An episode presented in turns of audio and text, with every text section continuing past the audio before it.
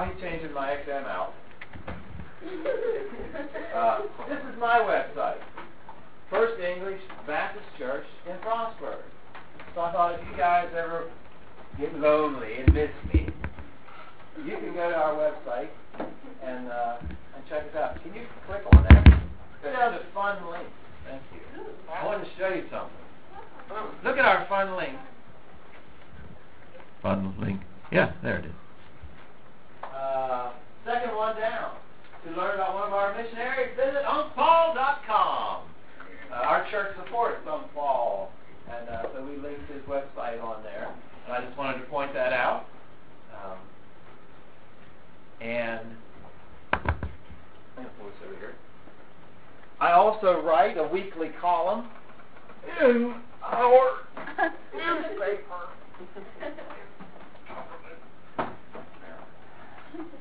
And you can uh, link on to that there. And every week, if you want, you can read my column. It's usually just a funny little thing. If you've been around me long enough, know I have a sense of humor. And it's really written just to encourage people who are not Christians just to go to church. And typically, some of the stories you've heard me tell, the real life ones anyway, I'll remember to do that. Um, that's what I write about. Hey, I got a couple of questions I want to ask you. All right, who wants me to ask them first? Let me ask you a question? All right, here's your question. Where are you going? Home. Home? Okay. Who wants me to ask a question? Where are you going? Heaven. Heaven? Where are you going? Heaven? You may going anywhere different? Paul? Mountain Dew first. Heaven second. Get your priorities straight. Where are you going? That's a question that I've been asking people. Uh, what are you going to do? What are you going to be? Where are you going with your life? You can pull that off, off of there now if you want.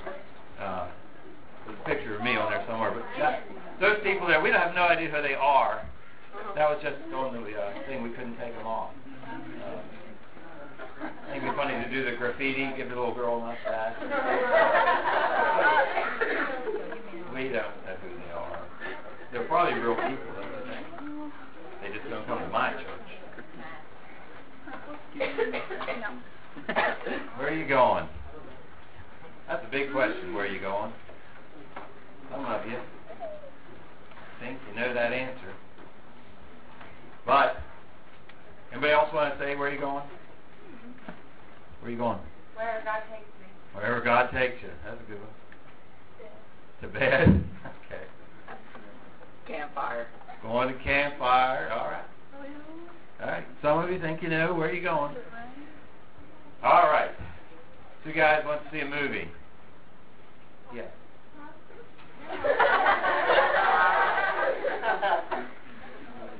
Two guys went to see a movie, and the movie was about horse racing, one of those uh, sea Seabiscuit or whatever that horse was. And they're watching the race, and they're sitting there in the pew. Pew. We've been in chapel a long time. Sitting in their theater seat, and it gets to the point where the big race is coming up.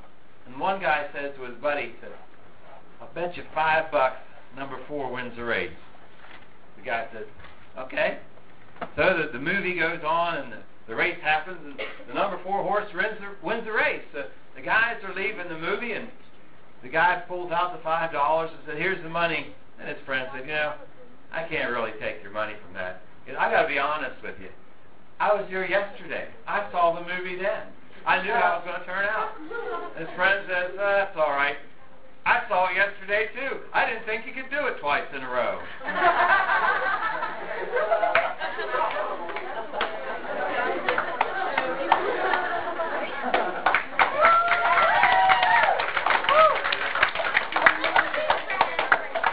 Oliver Wendell Holmes says the great thing in this world is not so much where we stand as in what direction we are going. Uh-huh. Another great philosopher put it another way when he said this In the great supermarket of life, may the wheels on your grocery cart all move the same direction.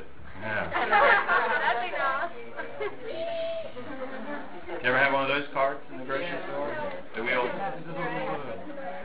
Well, this evening, I don't know where you're going. I, I'm going to tell you one thing, and uh, the ultimate where you're going, everybody got it wrong. Okay? And I'll explain why in just a little bit. In the meantime, the other, before the ultimate where are you going, uh, I can't tell you. When I was your age, you know, I was working at a, summer camp uh, as a counselor. I, I had no idea, though, where I would be down the. Certainly no idea that I'd be in a camp in Tennessee speaking for a week. I have no idea where you're going, where God is going to take you. Not a clue. I can tell you this it'll be an exciting journey, it'll be fun. And when you're my age, looking back, you'll think to yourself, you know, God did pretty good. Took me on a fun journey, learned a lot. We need to keep going in the same direction. I want to leave you with that thought in, in your head here that you don't necessarily know the end result of everything in life. You don't know what you're going to be yet. You don't know where you're going to be when you're 50. You don't know how many kids you're going to have. You don't know if you ever find the love of your life. You don't know. You know, some of you think you have. Uh, you don't know that. But I want you to understand you can know the direction that God wants you to go in. You can know which way He wants you to go. It's all marked out for you. We need to keep moving. You can't stop in the Christian life. You can't lollygag, as somebody was uh, saying at dinner. Uh, you can't lollygag around. And uh, there's a reason you can't lollygag. Does anyone know what that is? Or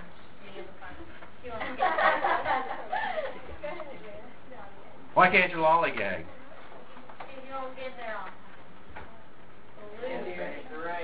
It's a race. You can't lollygag in a race. You want to win. So uh, we're going to be talking here a little bit about this. Turn in your Bibles to what?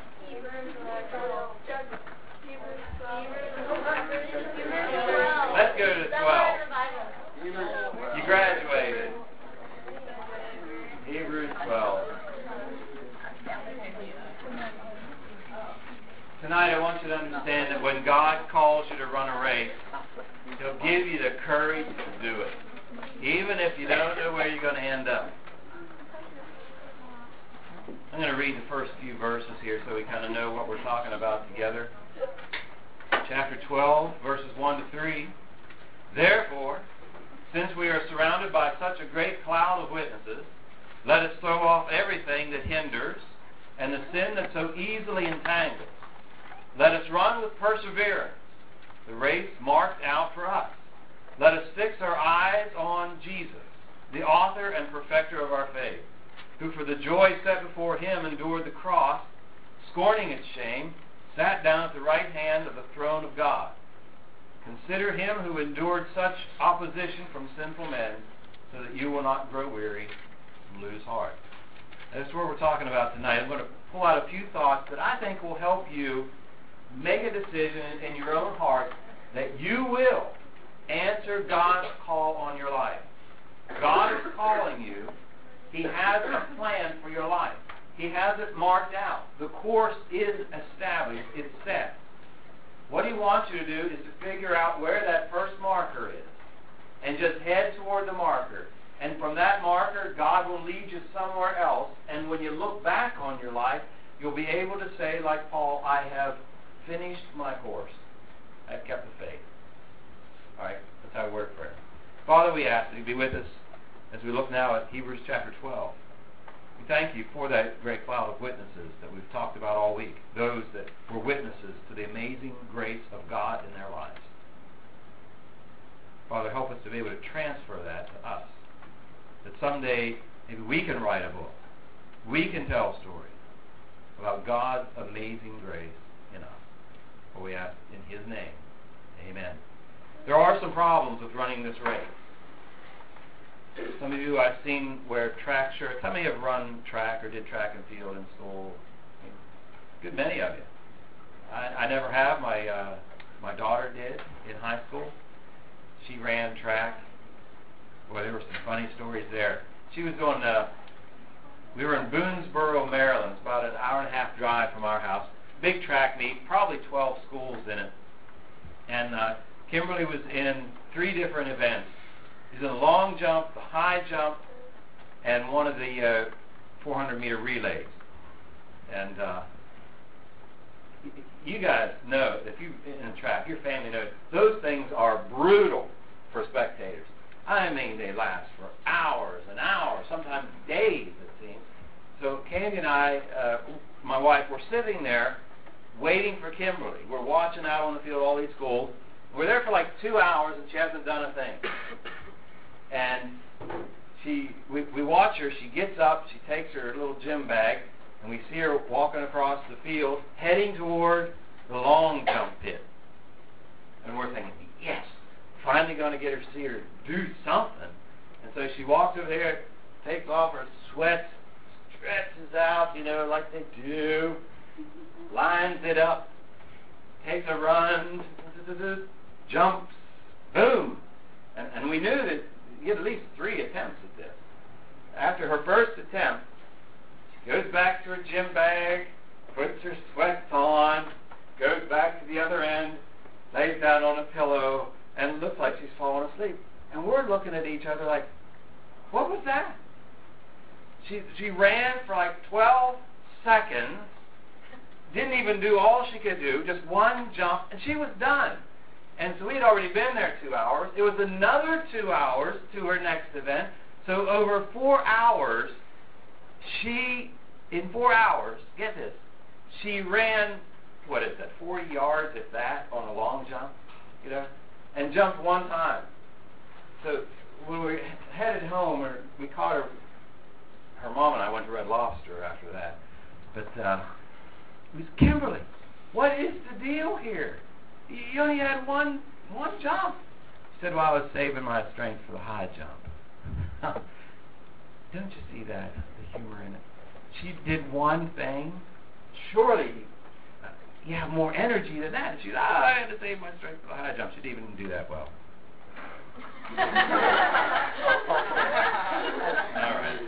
I'll quit picking on her. She's a good one.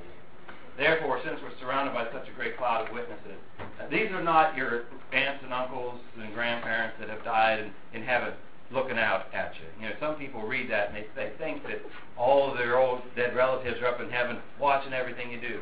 That's not the cloud of witnesses he's talking about. He's referring to Hebrews 11. He's referring to the heroes of the faith. He's telling us that here is page after page of people down through Bible history who have been witness to the grace of God in their lives. They have seen it firsthand. We had little shepherd boys, we had guys that were farmers, we had slaves, we had all kinds of people, the most unlikely candidates that you could ever imagine, that God put his hand on and said, I am calling you to do something extraordinary. And they're all saying, Who? Me? I'm not an extraordinary person. And yet God called them, and He gave them grace to do what He called them to do. I want you to notice here. Keep going on verse uh, 1. Therefore, we are surrounded by such a great cloud of witness, witnesses. Let us throw off everything that hinders and the sin that so easily entangles us. I want you to know this here first.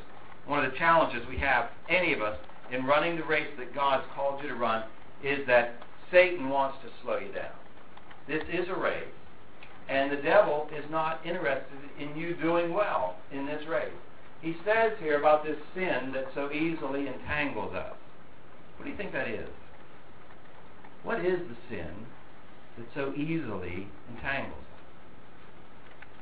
Anyone want to guess? Temptation. Temptation? Adultery? Anything. It is whatever sin you have trouble dealing with. The one that grabs you easily.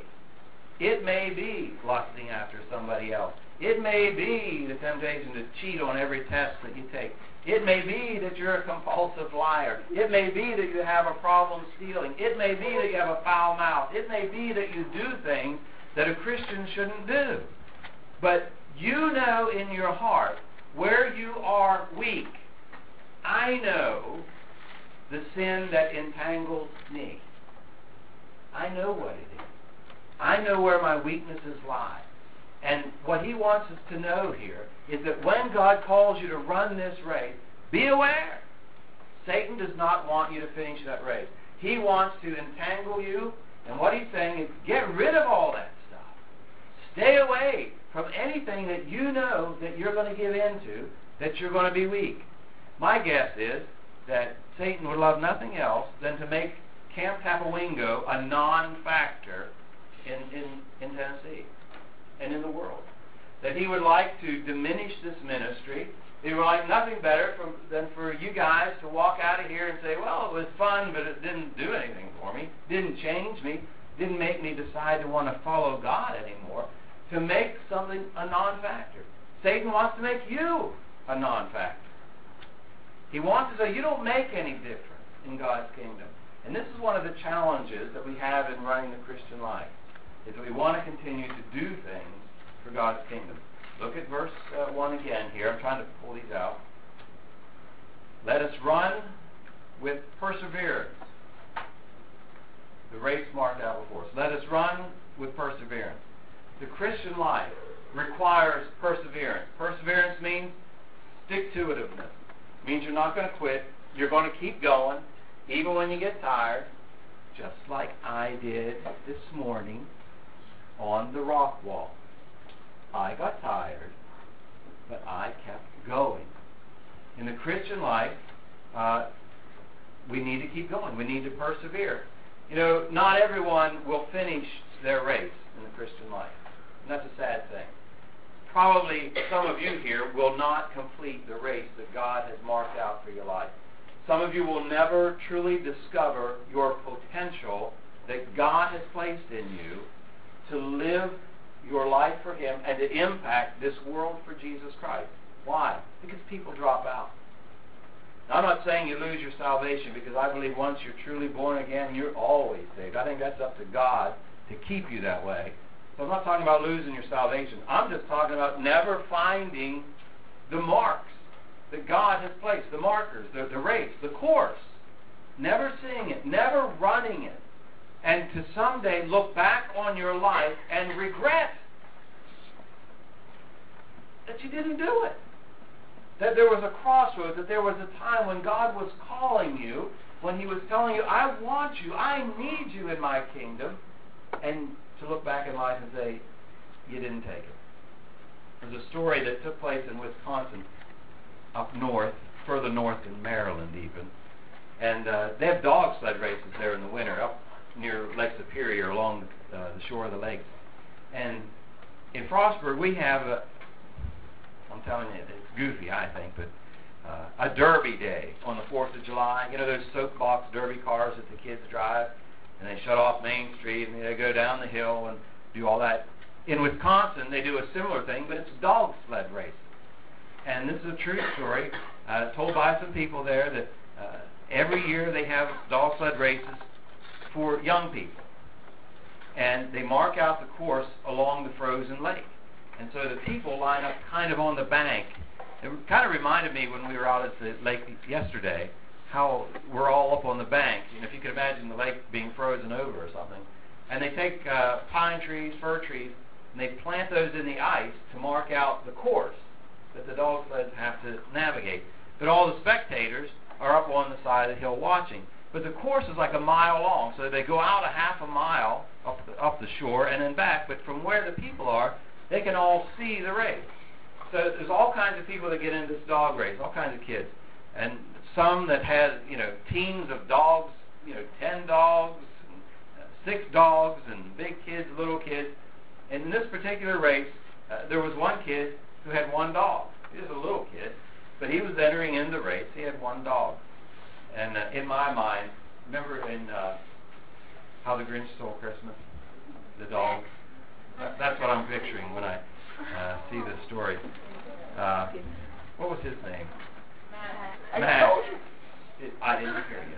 Calm down. Max. So, in, in Wisconsin, they, they do this race, and and all these guys, maybe ten sleds going out all at once, and uh, they're going up and they're going through the course. And some parts they've made it narrow, some parts they've made it wide so they can pass and so forth. But the people that are watching could see that the two sleds that were in the lead, they got too close, and the, the dogs, the huskies, started get into a fight. You know, the, the dogs got too close, and they're and all of a sudden, those two sleds are just totally stopped because the dogs are in this big brawl. And then the next sled that comes up, he tries to avoid it, but their dogs get into the fray and into the thing, and soon all the sleds, all the sleds, the dogs have gotten too close, nobody can get around, and they're all in this big fight, except for One this one little kid. And he's got one little dog. Of course, he's been bringing up the rear the whole time, but he sees what's going on, and he, he just has one dog to control. And so he just goes way around, and he's looking at them, all the dogs barking. He goes around, goes around the fir tree. These guys can't get control of their dogs, and there's one kid who finishes the race. The kid with one dog, the most unlikely person to win the race, and he gets the big trophy. Why? Because he kept going. He persevered. He kept moving forward when everyone else had gotten entangled, gotten slowed down, and moved right along. Uh, I want you to understand here. Some of you guys, you're going to have some tough things happen to you. Some of you already have. Life isn't easy. And we talked a little bit about that. There will be tough things that happen. And when they do, it's sad to say, but a lot of Christians, I'm not saying they're losing their salvation. I'm saying they're losing their faith.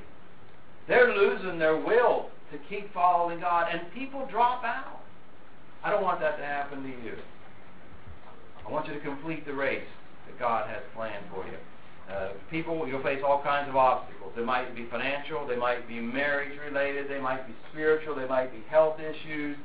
Uh, you might lose someone you love that you care about. Uh, I don't know. There's too many. They're either going to drain you or strengthen you.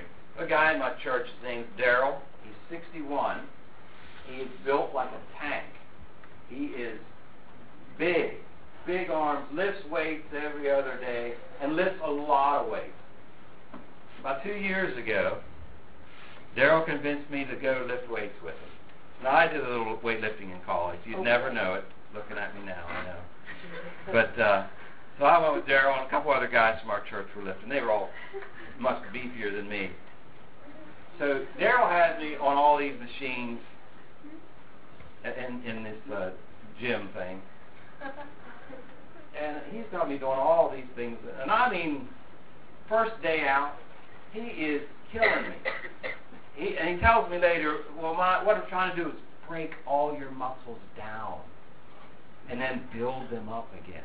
Oh, let me tell you, he broke them down. He broke them down. I'm telling you, I slept like this for three nights. I couldn't move. And uh, but I stuck with it. You know, I worked through it. He helped me. He said, "No, this is what you want to do." And I'm very, oh, everything hurt. I did it, and it was true.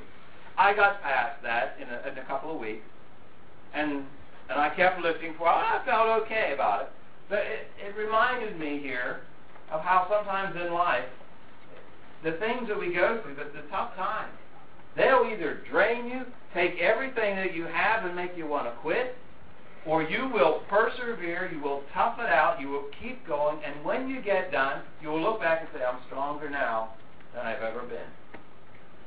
Of course, I quit. I quit after about a month. Uh, but anyway, that's another story. I also want you to notice the end of verse 1. Run with perseverance, the race marked out for who? Us. What the author is saying, not only did Daniel have a race, and David, and Gideon, and Barak, and the Israelites, and the judges, and all those guys, not only did they have a race, God said, You have one. You have a race. Megan has a race. Hannah has a race. Good thing you ran track, right? You have a race, all of you. God has a course already marked out for you. It's there. It's ready for you. He just wants you to start on it. But it's a personal, uh, uh, personal race. Now, I don't have to run your race. I don't have to do that. Your race is yours. My race, to be honest with you, sometimes it's kind of boring. Yours, yours may be a little tougher. Mine, mine doesn't have as many sprints in it as it used to. It's more of a my race. More of a uh, this kind of a run now. Okay. I want you to understand here that we all have a different race. You don't have to run mine. I don't have to run yours. You don't have to run Billy Graham's race. Wouldn't that be something? Traveling all over the world, preaching to thousands of people every day, and running schools and projects. Billy Graham, that's a tough race to run, but he's done it well. Billy Graham, though, maybe if he sat down with a couple of you and you told him your pitiful life story, Billy Graham would be thrilled he didn't have to run your race. Huh? He'd say, wow, you got it right. That's hard. We don't have to run each other's race, but I want you to understand you have to run yours. God has something for you. Look at verse 2. Every time I do this, my eyes have to adjust. I do wear reading glasses. Let us fix our eyes on who? Jesus, the author and perfecter of our faith.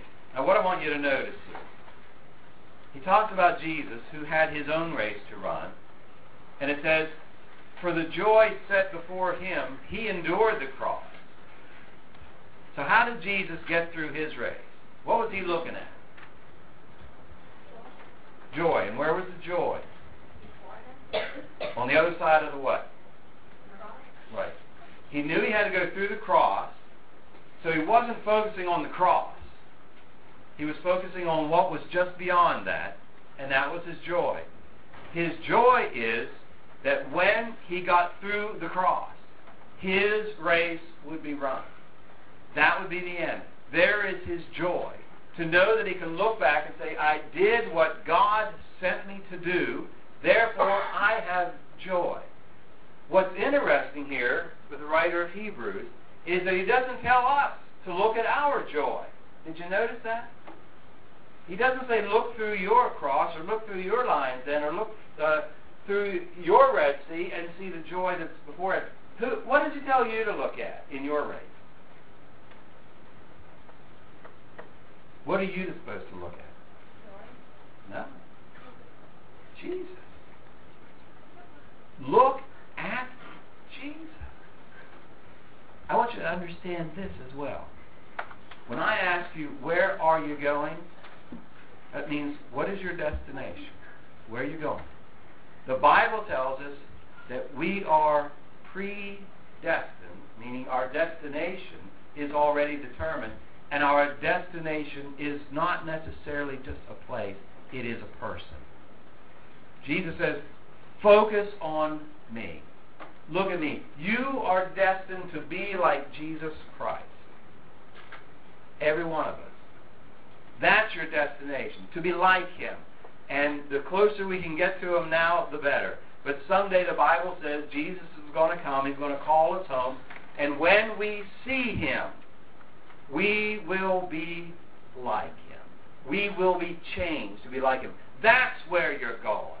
You're going to Jesus. You're going to be like Him. That's our destination.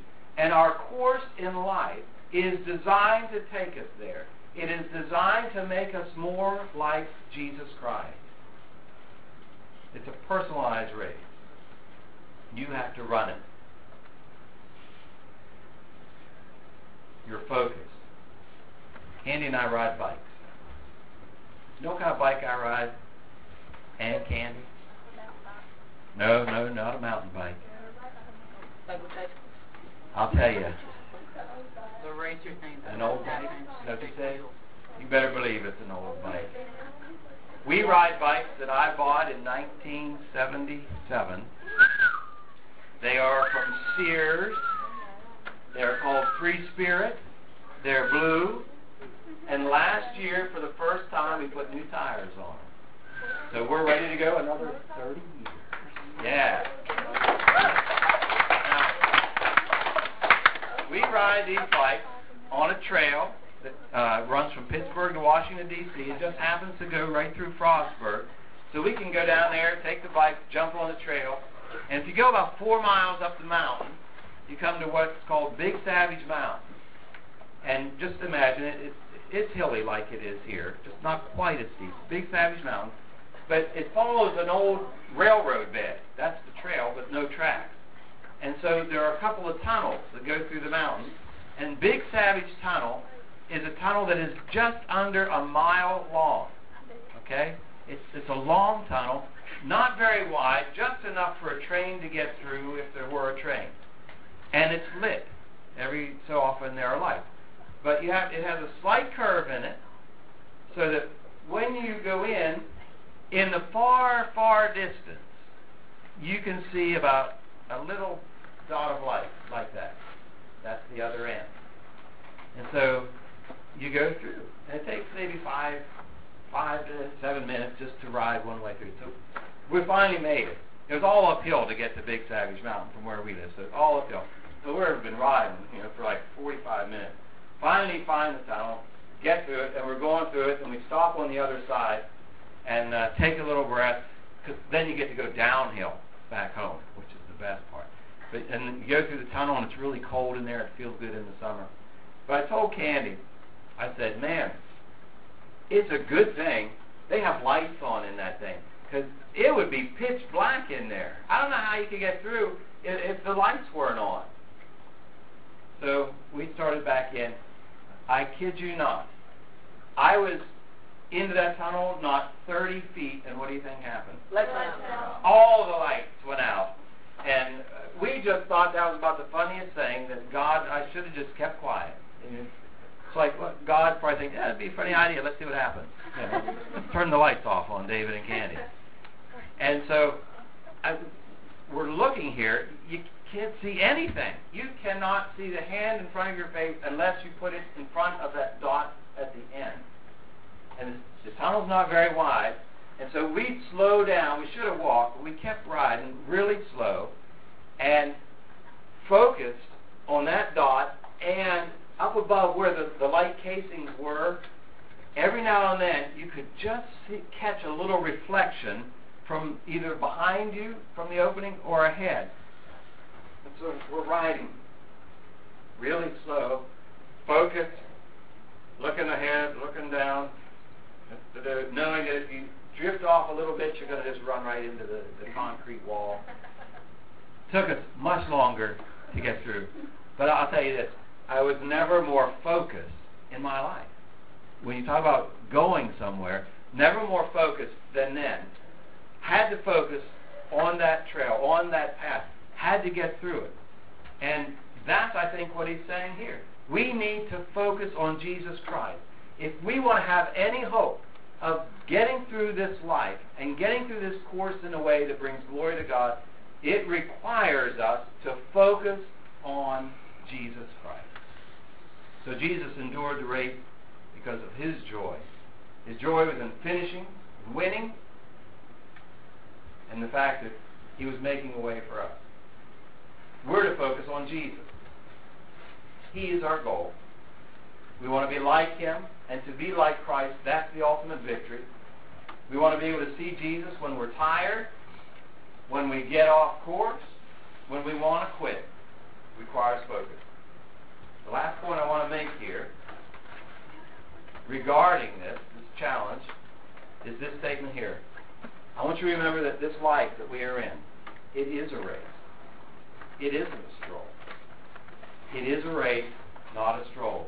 There is an expediency to living our lives for Christ. That just means there's something immediate about it. As we live for Christ, we need to be doing it knowing that there is a timeline involved. One cool thing about your generation, and maybe the tail end of mine, I believe without a doubt, your generation gets to see Jesus Christ return. Without a doubt. I might get in there. I believe, and we're not doing a, a study on prophecy, but uh, someday I maybe come back and I could, because I love it. But I, I believe you're it. Uh, uh, unless you guys get sick or fall off a cliff or something, you're going to be alive when Jesus Christ returns. When that trumpet sounds and Jesus calls out your name, you're going to be gone. You're going to see it. There is a timeline here. The problem with that is that there's a timeline for your friends, that there's a timeline for your parents, there's a timeline for the people that you love and care about who do not know Christ. And someday that trumpet will sound, and if you're a Christian, you're going to go. But many others that don't know Christ will be left behind. That's why this is a race. That's why it's something we're to put some kind of effort into. We're supposed to run because there's a timeline involved. Where is Carrie? Is she here? Do you know who Winston Churchill is? Yeah, Great Britain guy, right? Yeah. Back during World, during World War II? Yeah. yeah, yes, sir. Winston Churchill uh, led Great Britain during World War II. This is what he said. I want you to listen to this. It's no use saying we're doing our best. You've got to succeed in doing what is necessary. What he's saying here, it's not enough to say we're doing the best we can. We have to succeed in what is necessary. Your generation, this is it. I believe for planet Earth. Your generation. The people you're growing up with. This will be it. This is the world's last chance to find Christ. It's the time has passed. You cannot say anymore, we're doing our best, you know. We're doing as good as we can do. You have to be like Winston Churchill and say, our best isn't enough anymore. Now we must make sure that we succeed in doing the things that are necessary. And what is necessary for us as Christians is to take the gospel to people. Make sure they hear. This race is not a stroll. It's a race. We should run it. We all run at different speeds. You've seen me run here, maybe. You know I'm slow. There was a day I could go a little quicker. You've seen me jump. That's even worse, even more pitiful. This is a race. Hang on. I want you to understand here. I don't know where God's going to take you. I can tell you this. Jesus is coming back soon. He wants you to think of your life as a race. It's something you have to move on. It's something you can't keep putting off till tomorrow. It's something you can't say, well, I'll do my best today, but I don't know about tomorrow. There is a time when you have to say, I will succeed. With the grace of God helping me, I will do what God has set out for me to do. I will succeed. I will answer His call. And I, you know, I believe God has a call for everybody. I don't believe He just calls missionaries. I don't believe He just calls pastors. That might be a special kind of a deal. But I believe He calls everyone to run your race. To get up and say, God, wherever you want to take me, I'm willing to go. So I want to ask you this. What about you? Are you headed in the right direction? Are you headed toward your destination, which is Jesus? Where's God taking you? How easy is your course going to be? Going to be easy? Going to be hard? Some of you already have an idea. You're thinking, well, if it's anything like the first 14 years, could be a trouble. Could be a hard one to go through. Some of you may give up before you even get a chance to start. Some of you, when God is calling at your heart, will say, you know, God, I don't think so. I'll take my chances doing what I want to do. For those who decide that, you're going to miss out on the greatest adventure you could ever possibly know. Maybe God has made this place, Camp Tapawingo. Maybe this is your starting gate. I don't know. Maybe this is where God says, Are you willing to go? You willing to do it? You're willing to look for that first marker. Are you willing to head in that direction? Are you willing to do it? And then when you get there, to ask me where the next one is. And to just keep going forward. Maybe God's calling you to run. Maybe there are people living in your house that will not go when Jesus returns. Maybe your race is to make sure that they do go. And I got to tell you, you you heard me talk a little bit about my dad. Trust me, I know what it's like to have a parent that is not a Christian. It's a tough road to hoe, as my mother used to say. It's hard. It's a hard race to run. But are you willing to go, even though you don't know the course? Will you consider saying to Jesus when he calls in your heart, I will go. I will run. I will not look back. I will finish what you call me to start. Wherever you take me, I'm willing to go. The Apostle Paul did that. Later in life, in 2 Timothy 4, this is what he said I have fought a good fight. I have finished my race. I have kept the faith. And now there is in store for me a crown of righteousness. I want you to say that when you're old and gray. I want you to look back, uh, if you make it, if Jesus doesn't come first. But to be able to say, I did my race. I did it. God called me. I said yes. I never regretted it. And through it all, I kept the faith. I want you to bow with me in prayer, and then I'm going to ask um, Paul to come up and to close this part of the service out. Father, I thank you that you do love us enough, that you have planned for each of us the most amazing life that we could ever imagine. And it's right here. It is in front of us. It is the race that you have marked out for us. Father, help us to not make excuses. Help us to recognize that all those who went before, all those witnesses, Daniel, David, Gideon, Barak, Deborah, Moses, Abraham, Joseph, they all bear witness to the truth that the grace of God is enough. It is sufficient to do what you've called us to do. It will be there in those critical times. It will make us strong when we think we are weak. Father, I thank you for the lessons I'm taking back to Maryland with me, things that I've learned from these young people that I will use in sermons in the months ahead. They're a great bunch, Lord, and they love you. I pray, Father, that you will not help that you will help them not to be afraid to step out, to say yes to you, and then to follow through, to run their race towards Jesus. Father, I ask this in his name. Amen.